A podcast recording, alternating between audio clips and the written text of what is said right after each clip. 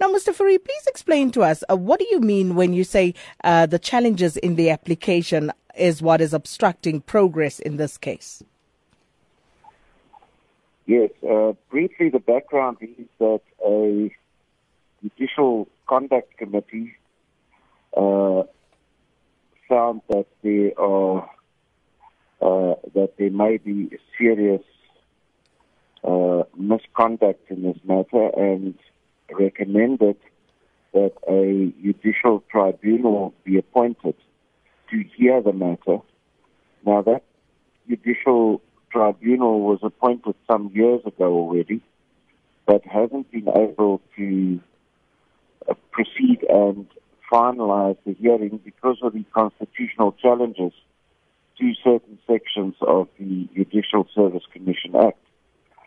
The latest one is a challenge by Judge Motata himself, which was served on the Judicial Service Commission on the 26th of July, challenging the constitutional validity of numerous sections of the Judicial Service Commission Act.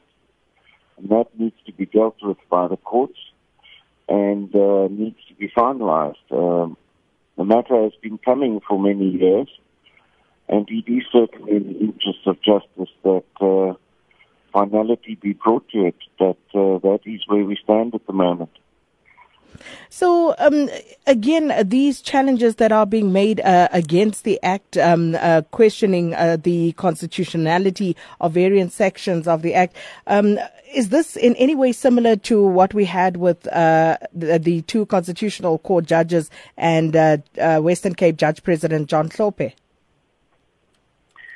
The, that was also a constitutional challenge, yes, but that related to Section 24 of the Judicial Service Commission Act, uh, and the order that was sought there was to declare Section 24 of that Act to be inconsistent with the Constitution.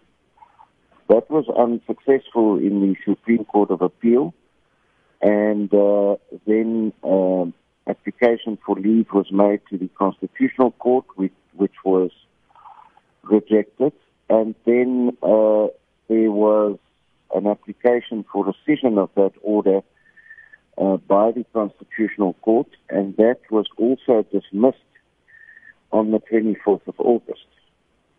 Uh, but the challenges as to the validity of other sections of the JSC, uh, not uh, Section 24, is now being made, as I've indicated, by Judge Motata. Mm. So I see uh, Judge Motata contending that the tribunal that is set up to investigate the allegations against him, uh, that tribunal is illegal, he contends. But as you said, this has been going on for quite a long time. So what do you intend doing to ensure that this, uh, you know, comes to a head or uh, to a speedy resolution anytime soon?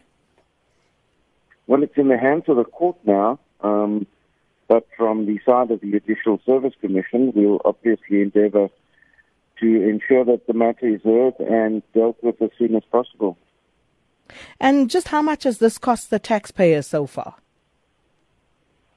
I cannot speculate on that, but court procedures are expensive. Um, but I can't put a figure on it exactly.